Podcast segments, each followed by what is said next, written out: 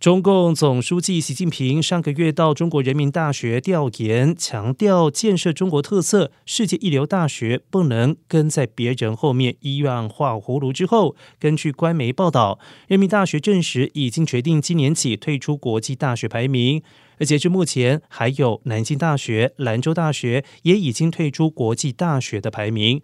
而接下来是否会引发中国其他大学跟进，备受关注。有中国学者直指。人民大学退出国际大学排名，体现了习近平上台之后中国跟西方脱钩的明显迹象。